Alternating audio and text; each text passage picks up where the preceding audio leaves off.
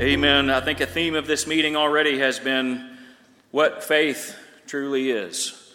Brother Josh shared with us about the kind of desperate faith that produces results, that gets the attention of the Lord. And I think the Bible is full of examples of that kind of thing. And something came to me earlier when I was thinking about faith, and I remembered something that I had I had ministered in another context in another community years ago, and I, I came to the meeting with a question Is faith optional for a believer?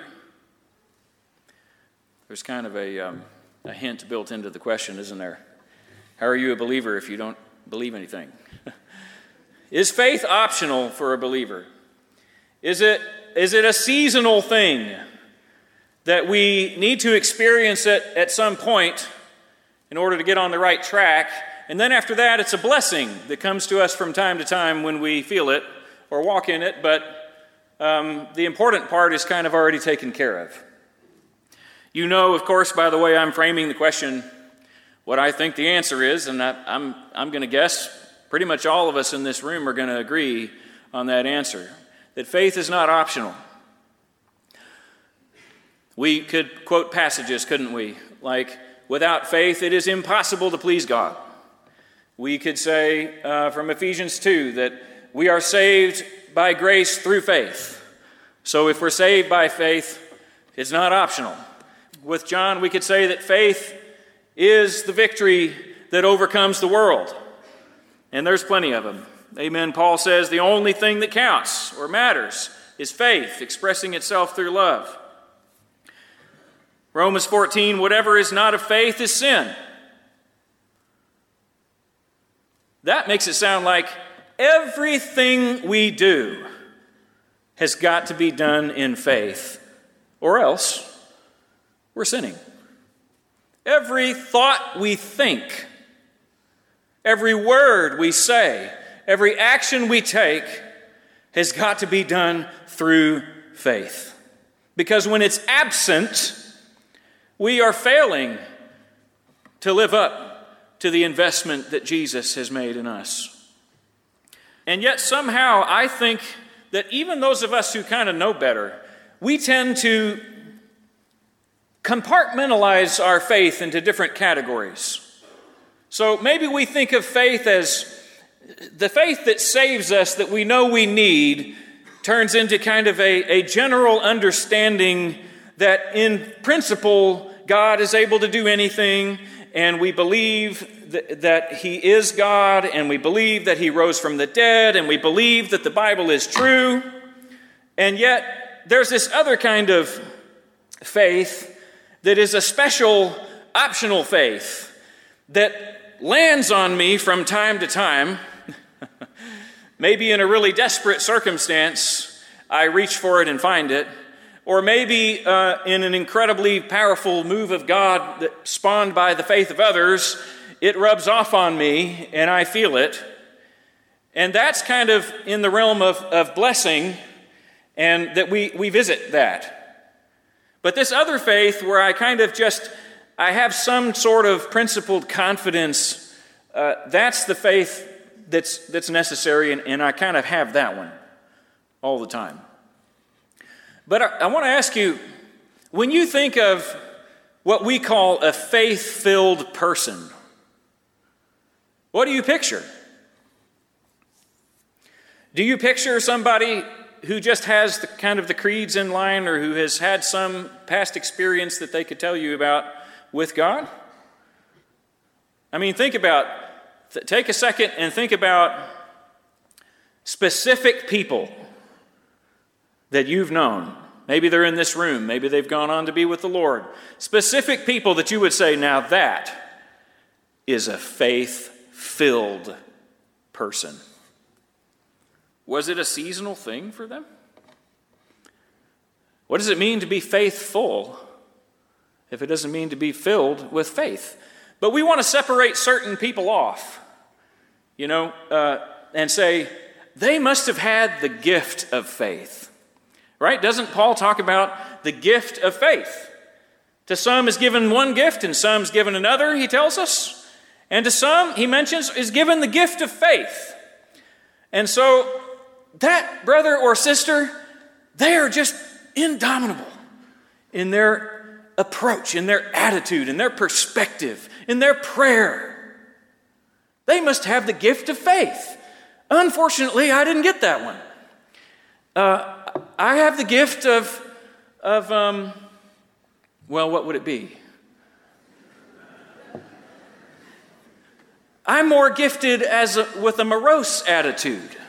That's just the way God made me. He, he made some of us to have this incredible uh, optimism. And then He made some of us to be more realistic. And that's, that's me. So I praise God for those people that have all that faith and everything, but to each one is given a gift.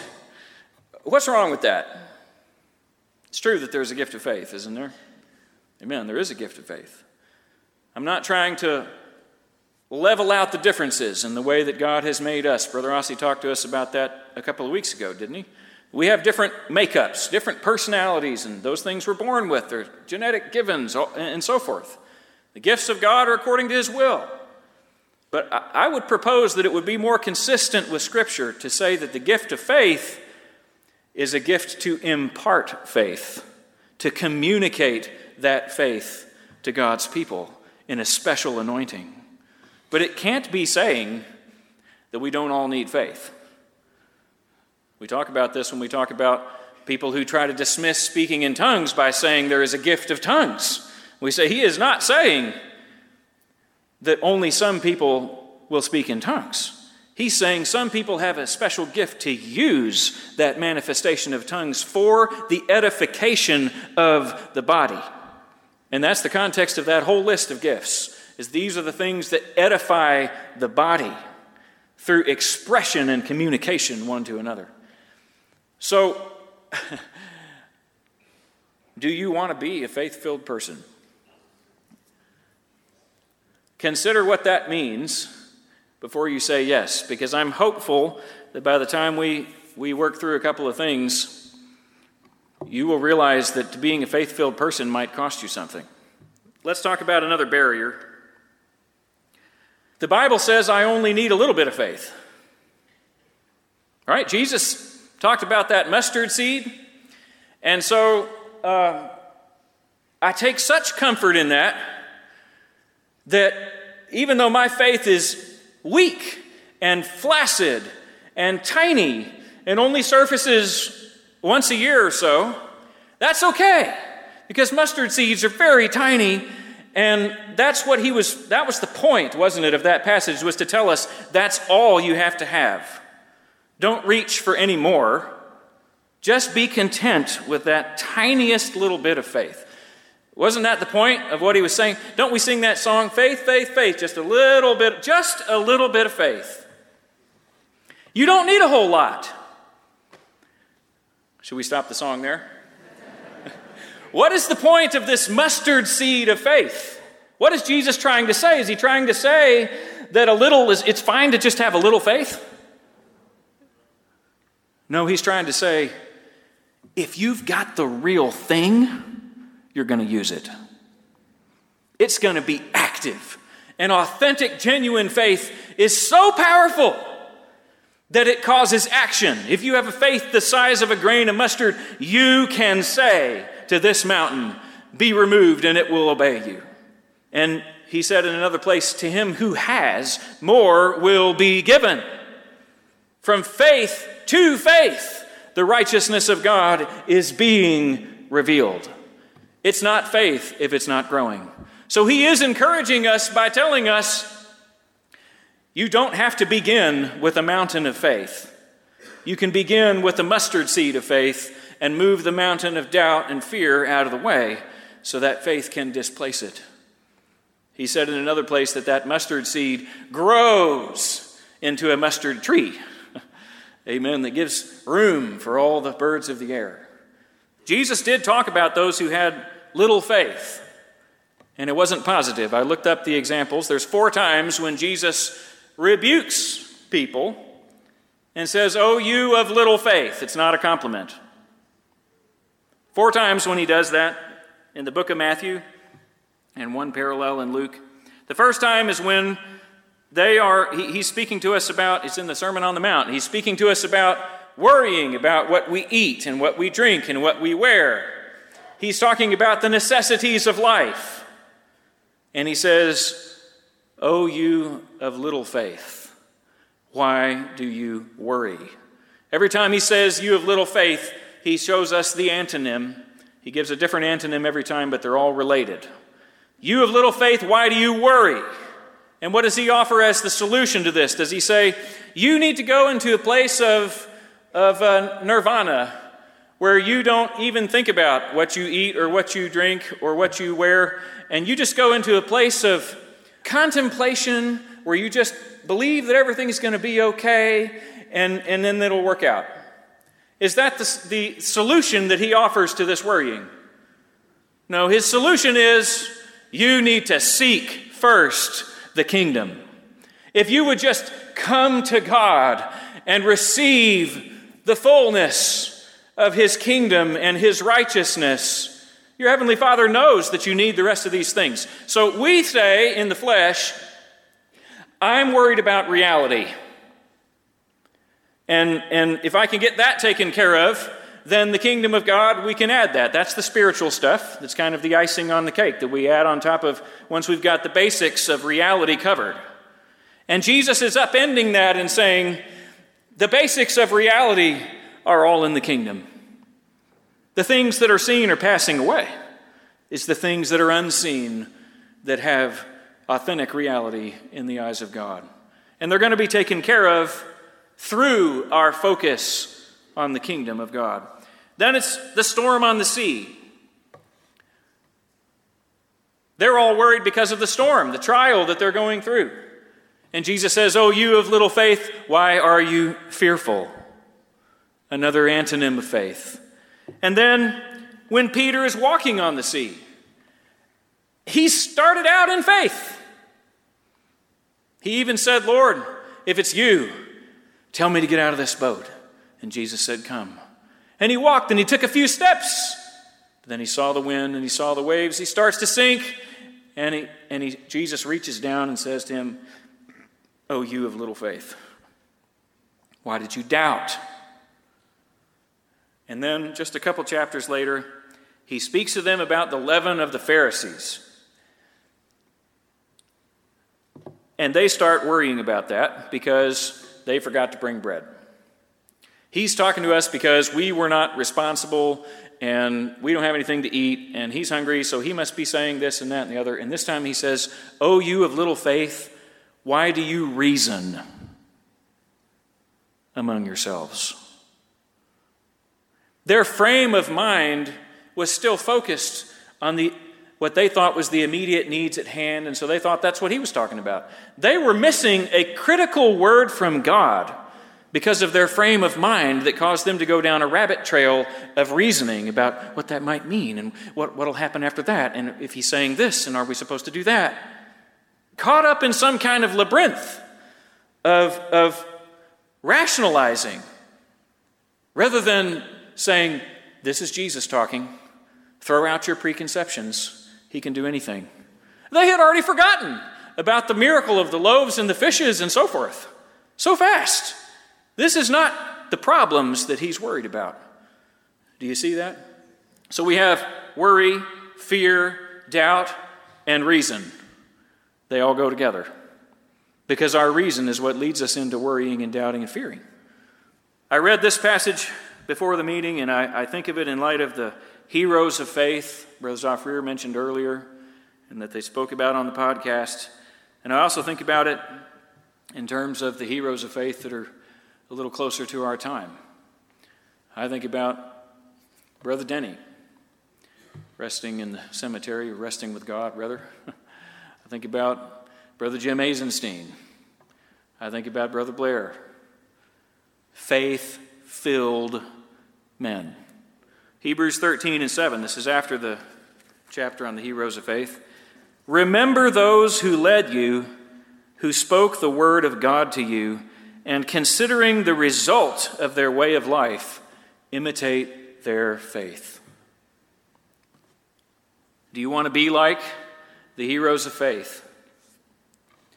We read in Hebrews 11 and we see that the, the price was pretty high a lot of times. We were at um, Brother Shahar's on Thursday night, and um, they were it was, it was their 35th wedding anniversary. So uh, we were there to celebrate with them, with some others, and Brother Zafrir and, and others. And um, they had their, they had a, uh, well, I guess it was mostly a wedding album, but it had pictures past that, for, done for your 25th or something like that. But so they had all these pictures from their wedding um, 35 years ago last Thursday. And uh, I picked it up and started looking through it. And the first thing that struck me was these people are young. I mean, it was, unless I missed somebody, there was exactly, there were all these pictures of people in the fellowship greeting them and dancing the hora and eating meal afterwards and in the wedding and everything. All, all kinds of folks, hundreds and hundreds of, of you, and some have gone on. And um, unless I missed somebody, there was exactly one person in that entire album who was older than I am today. And I think I'm young today. they were young. And somehow, in my mind, I confess that our local heroes of faith have always been full of experience and wisdom and, and so forth. And that's probably true on, on one level. But the things that were happening in those days were all happening. Everyone there was younger than me. And so the stories that we hear from those days, um, it was people like you and me, young people. Can I include myself, with the young people? And uh, Brother Shahar and Sister Kim started to tell their, their story, their testimony, really, how they came to God.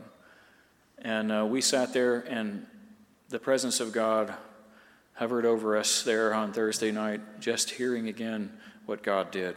And I tell you, they were sharing about the kind of investment of prayer and faith that went into their birth into the kingdom. Amen. And, and we take it for granted. You know, we, we can forget that the Shahar and Kim and the Zafrir and Noah and so many others who now we look to as examples of faith and patience and, and belief and, and so many things were not always so. And they had no concept of God. Believing in God was fairy tale nonsense. And yet, there were people, many of whom are in this room today, who had faith that these people were going to get it. And I don't know, but it, it was so convicting to me and my wife. We talked about it, we've been talking about it ever since. To hear again all that was going in to this birth. Amen. And they didn't know anything about it. You know, they're praying at once things had progressed to the point where that was possible to really pray. And the whole church is in fasting and prayer that this one man would receive the Holy Spirit, and this one sister, and then one more. And I wish I could do it justice. Sometime they're going to have to share the story with you again because I don't feel like I can or should try to do it justice right now.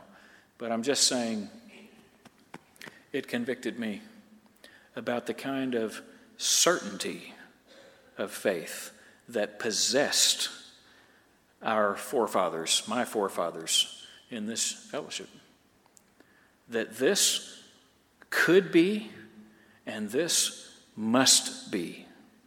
And we are going to pray and believe and minister and love until the impossible happens. It wasn't looking at the forecast and trying to find a plausible window where we could muster up enough reasoning to think this would be a likely time or these would be likely people to hear our message. It was a conviction from God that came through His Word and through His Spirit. We ask ourselves, how much faith do we possess?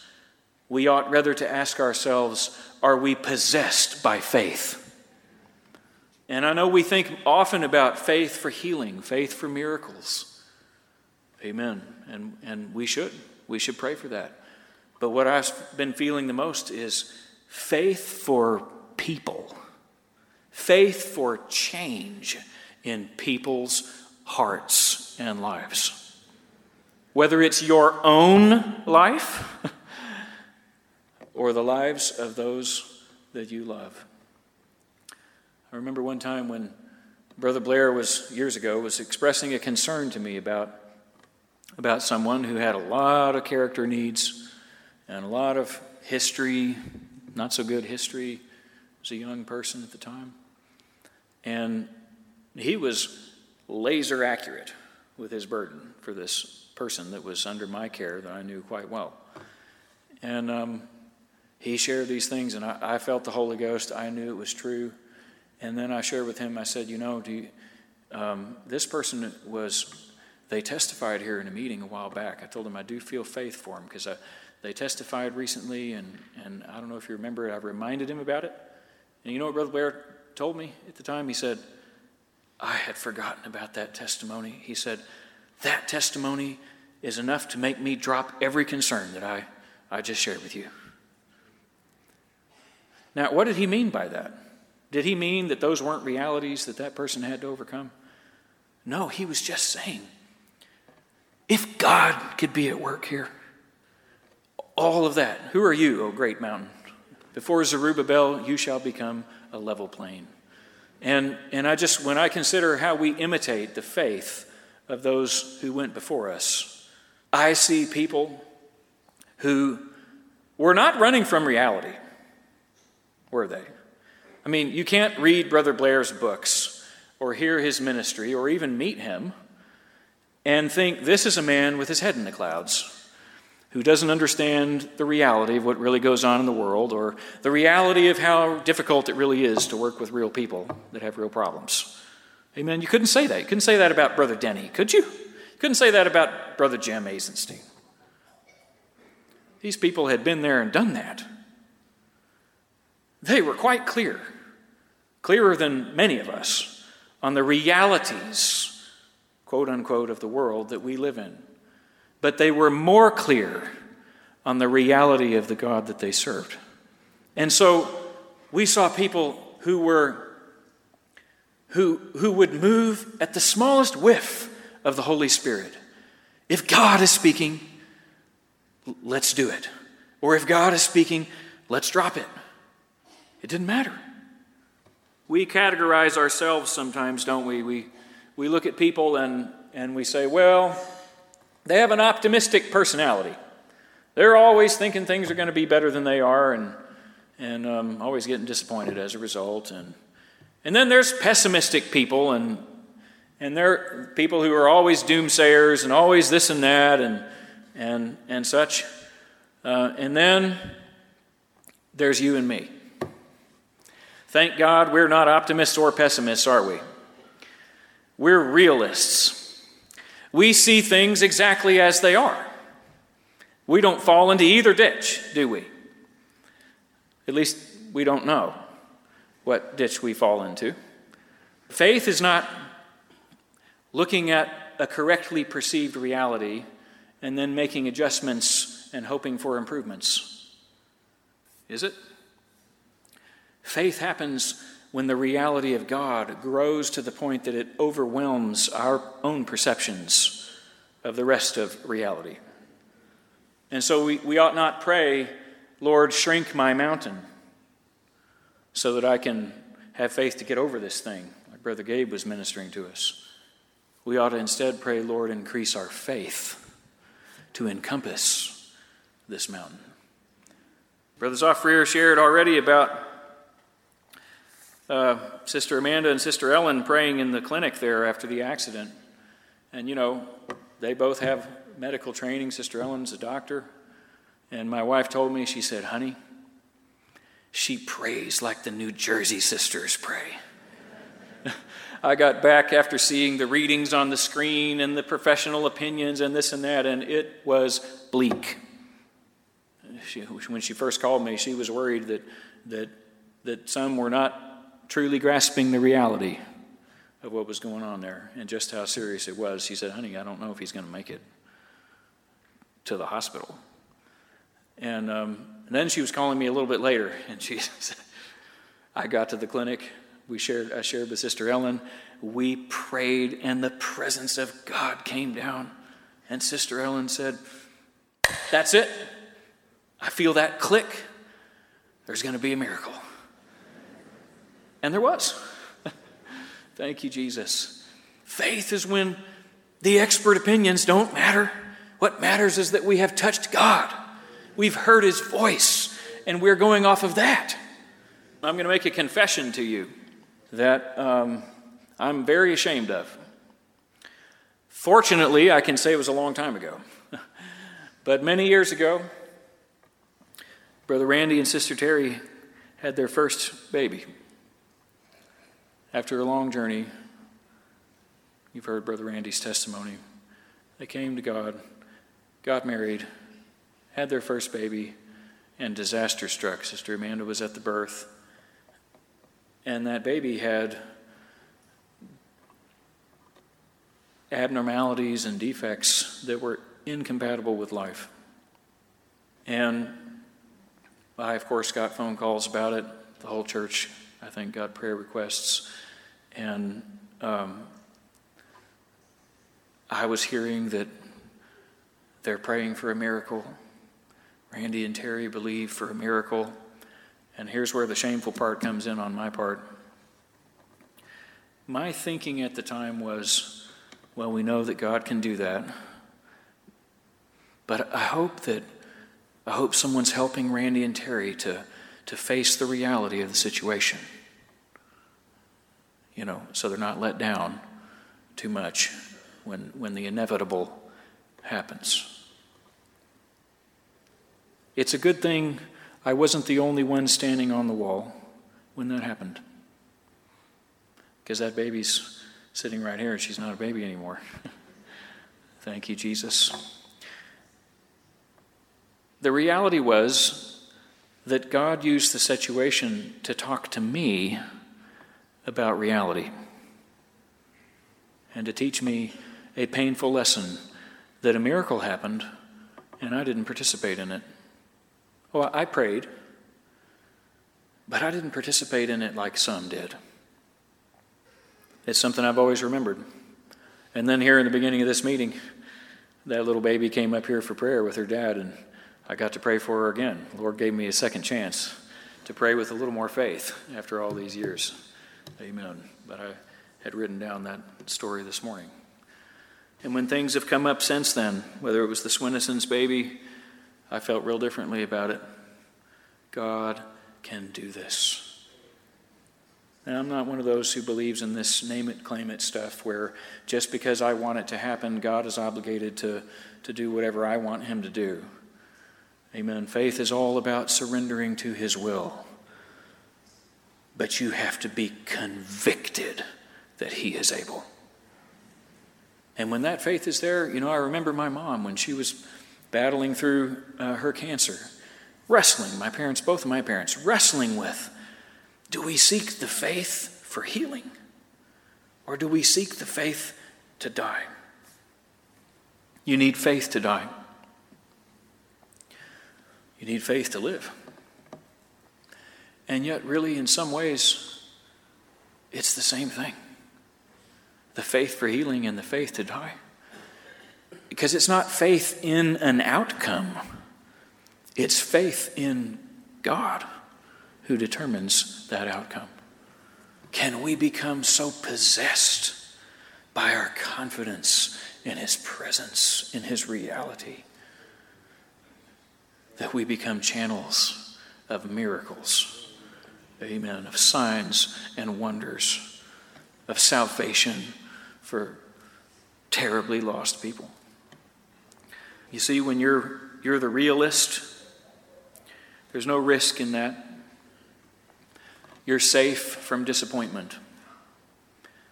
You're safe from the ridicule of people who say, Yeah, you thought this was going to happen, but it didn't.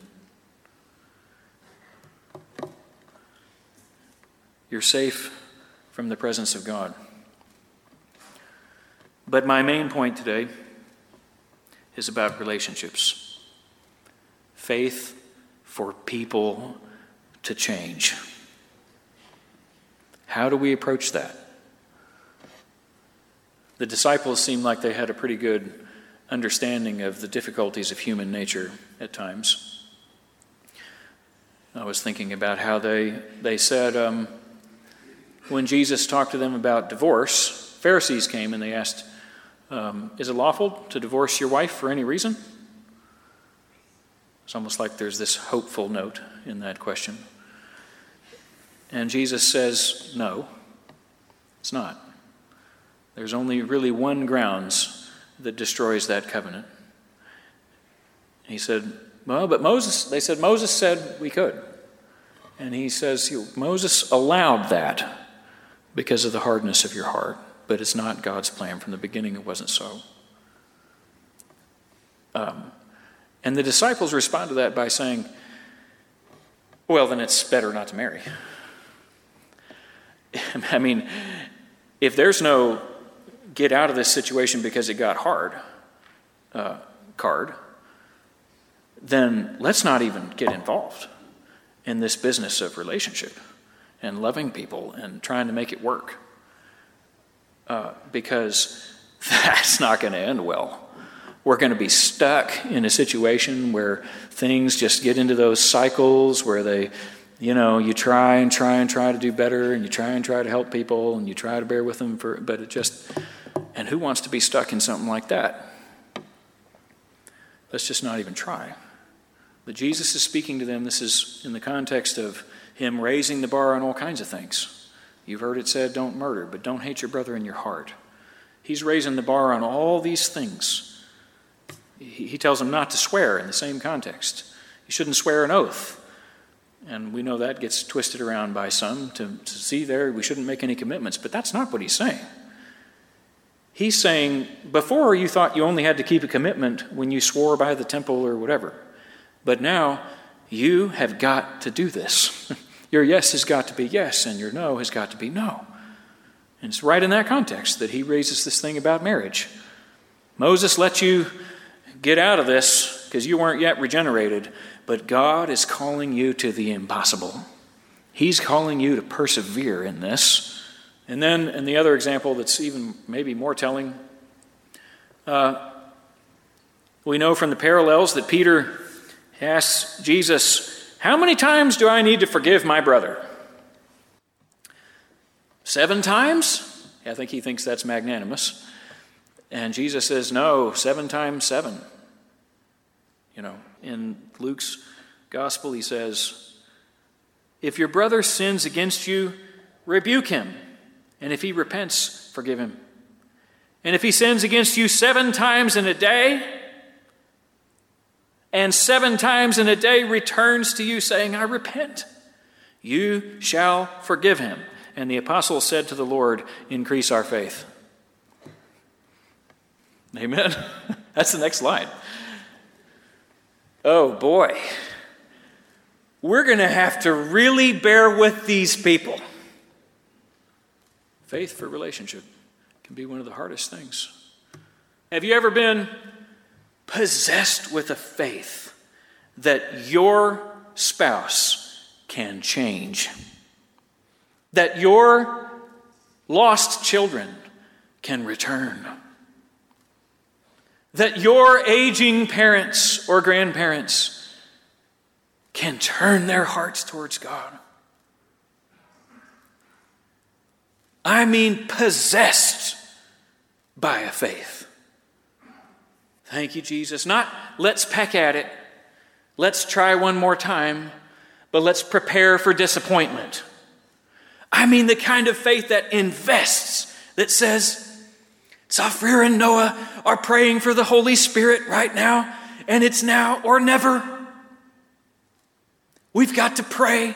The whole church stops what they're doing because it has to happen. We want to use wisdom. We call it wisdom to avoid these junctures that require action and responsibility in the Spirit. We want to use wisdom, and that always, almost always means wait, go slower. God wants us to use wisdom, but you know what? You can't even get wisdom from God without faith. Can you? What does James tell us? If you don't have wisdom, and who can say they have it unless God gave it to them? If you don't have wisdom, ask God. He'll give it to you. If you ask in faith. what is wisdom? Wisdom is the capacity to see things in their context, to see the big picture. In that sense, we can say that godly wisdom and faith are reciprocals. They're one and the same thing. Because when you start to see things from God's perspective, that's faith. You see? When you start to see that big picture and you feel like, in, in view of God and His mercy, anything can happen here. That's wisdom. Thank you, Jesus. So faith precedes real wisdom from God. The wisest, most intelligent people I have known in my life would drop all of their thoughts at a, at a whiff of the Holy Spirit. Listen to Hebrews 6. This is following a verse, I didn't write it down here, but it's following a verse that talks about the love that the brethren are showing to each other. And he says, And we desire that each one of you show the same diligence to the full assurance of hope until the end, that you do not become sluggish, but imitate those who through faith and patience inherit the promises. Did you hear the contrast here? He says that sluggishness is the opposite of patience. we call it patience. Sometimes it's sluggishness. So he says we've got to give all diligence. Do you know what the word diligence there literally means? I looked it up. It, it translates to speed or haste, urgency, and earnestness. How do we get a hold of this faith? Well, we know that repentance leads to faith, right? Repentance from dead works and faith towards God. It's this turning away from ourselves and towards God. Repentance leads to it. Well, when Paul describes repentance and the fruit of it in 2 Corinthians, what does he tell them it produces in them? Do you remember the passage? He talks about godly sorrow that leads to, to repentance, which brings life.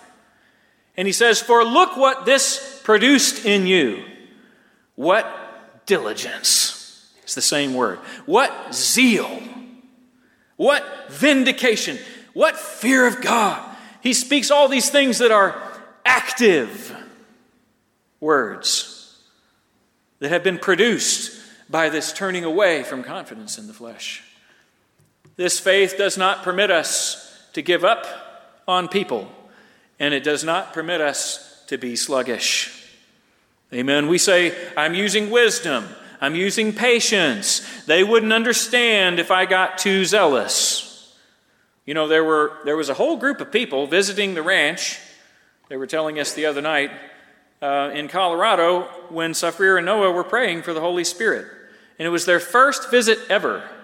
They were from the Friends Church in uh, Paonia. And a word of caution had been given that we needed to use wisdom. Amen. And that these people, we don't know where they're coming from. We need to be careful. And yet we have got to pray for this need. Down in Austin, they're praying with these Israelis. No Israelis have ever received the Holy Spirit before, at least not in our ministry. And, and so people are divided out all over the ranch. And as I have heard the stories, one was in this room, you know, praying at the top of their lungs, and then someone has to come in and say, They're in the building. Shh. You know, and so then the next one in the root cellar could pray at the top of their lungs because we had people everywhere trying to pray while we show these people around and they're nice Christians and we don't we want to be careful and everything. And then the, the call came from Austin, and I don't know who it was, so I won't put you on the spot, but the call came from Austin. Noah just received the Holy Spirit. and, and some wonderful sister burst out of her hiding place and prayer closet and in front of the whole visiting group says, Noah just got the Holy Ghost. And the whole thing goes up in smoke, and everybody's dancing and worshiping and praising God. And amen. And, and Deanne McNichol, who was, who was prominent in that church that was visiting at the time, said, I knew it. I knew these people had the Holy Spirit. it was just what they wanted to see. Amen. We've got to have the faith to release to God and get outside of our little boxes that think it's going to go this way or that way, and we've got to be so careful. We don't need to be careful, we need to be obedient. Thank you, Jesus. We need to be zealous. We need to feel the passion for God that real people are going to recognize. How many times have you heard stories? You could tell them of people who, you know, well, they, we were talking about another one the other night when, when Brother Zafrir's and Brother Shahar's father was coming to the ranch. And he thought they had joined a cult, and we needed to be very careful. And unfortunately, as I was told it, I wasn't there, but folks were being so careful that it felt stilted and the Holy Spirit wasn't really moving until a sweet sister named Sister Julie started, started a song that, you know, the first song that you would naturally sing to a secular Israeli. Oh, come, let's sing, let us rejoice. Messiah has come, and he's brought life. That'll be a witness. That's not a careful song. And she didn't sing it in a careful manner. She started twirling around and swinging her guitar over her head. And this man that had come scared to death that his kids were in a cult. Amen. There was something in his Jewish bones that could feel the presence of God. And he said, I don't know what that is, but I like that lady. Thank you, Jesus. You know, I'm not telling you that we need to, to do crazy things in principle. I'm just saying we get way too stuck in our careful, wise reasoning about what's going to help so and so to come to the Lord, what's going to help them understand. We just need to hear the voice of God and do it. And those that are of the truth are going to hear his voice. Amen. Amen. And familiarity breeds contempt. Amen. A, man, a prophet is not without honor, saving the members of his own household. And that's where we start to lose faith. Jesus didn't do many miracles there because of their lack of faith. And that's where he said honor was the problem. Amen. So we get this breakdown of honor between husband and wife, parents and children, wherever it is, and everybody starts losing faith. Don't be one of them. You need to be able to look your wife in the eyes, in spite of whatever needs there's been, and say, I am completely invested in perfect victory here. Or your child, or whoever it is.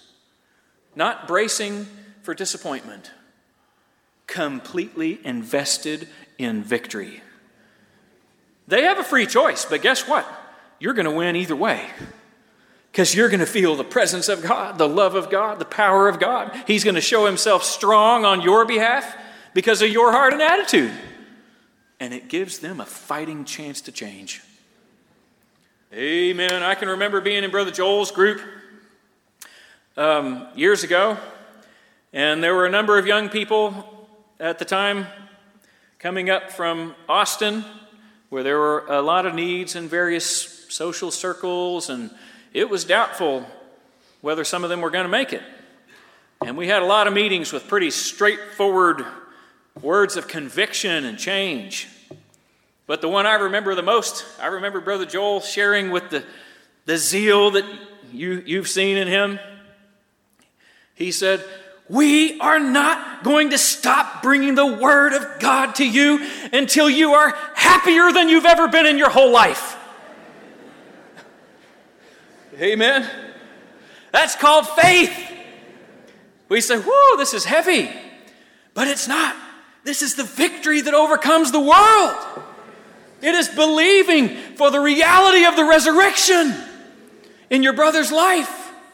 We so want to be realistic. Can we stop that today? Is God asking you to step out into that risky territory where you do not have a back door?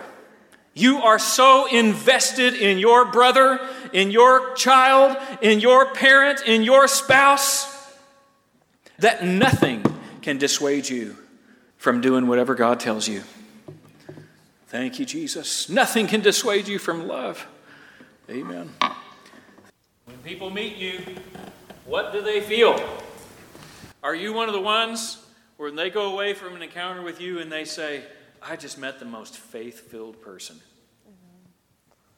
And you say, Well, if I acted like that, then people would expect it from me all the time.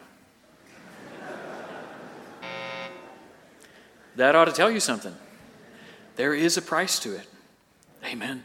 It requires humility, it requires love, it requires sacrifice, it requires investment. But oh, the rewards.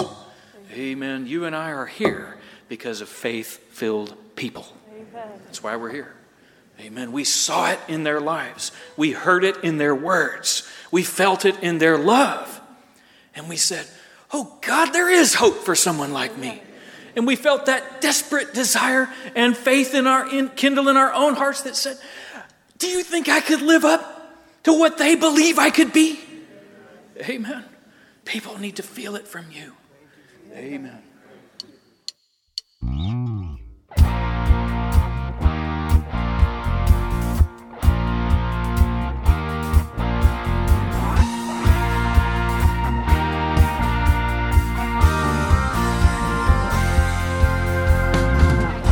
I see people on the street with their heads hung down.